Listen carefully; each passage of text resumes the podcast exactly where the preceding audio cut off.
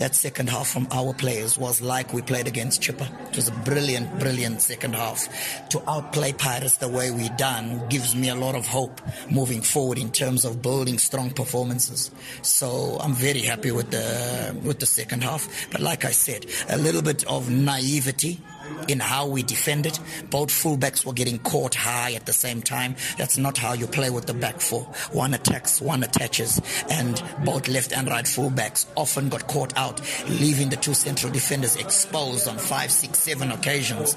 Um, so there's a, a, lesson to be learned uh, from the young players, you know, uh, Tateni, uh, as well as. Um, uh, Chagas at, at, at right back. But in saying so, um, I thought on the balance of play, it was two equal halves. They dominated one, and we didn't.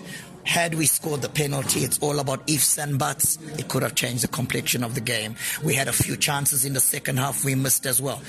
It could have been a lot closer than what it was, you know, but um, credit must go to them. I thought in the first half, uh, we planned for it. We knew they're going to come out quick. We knew they're going to press high, number one, which we warned the players about. And secondly, we knew they're going to play on the quick breaks, you know. But like I said, our defensive naivety and a little bit of inexperience in our defensive unit was our undoing today.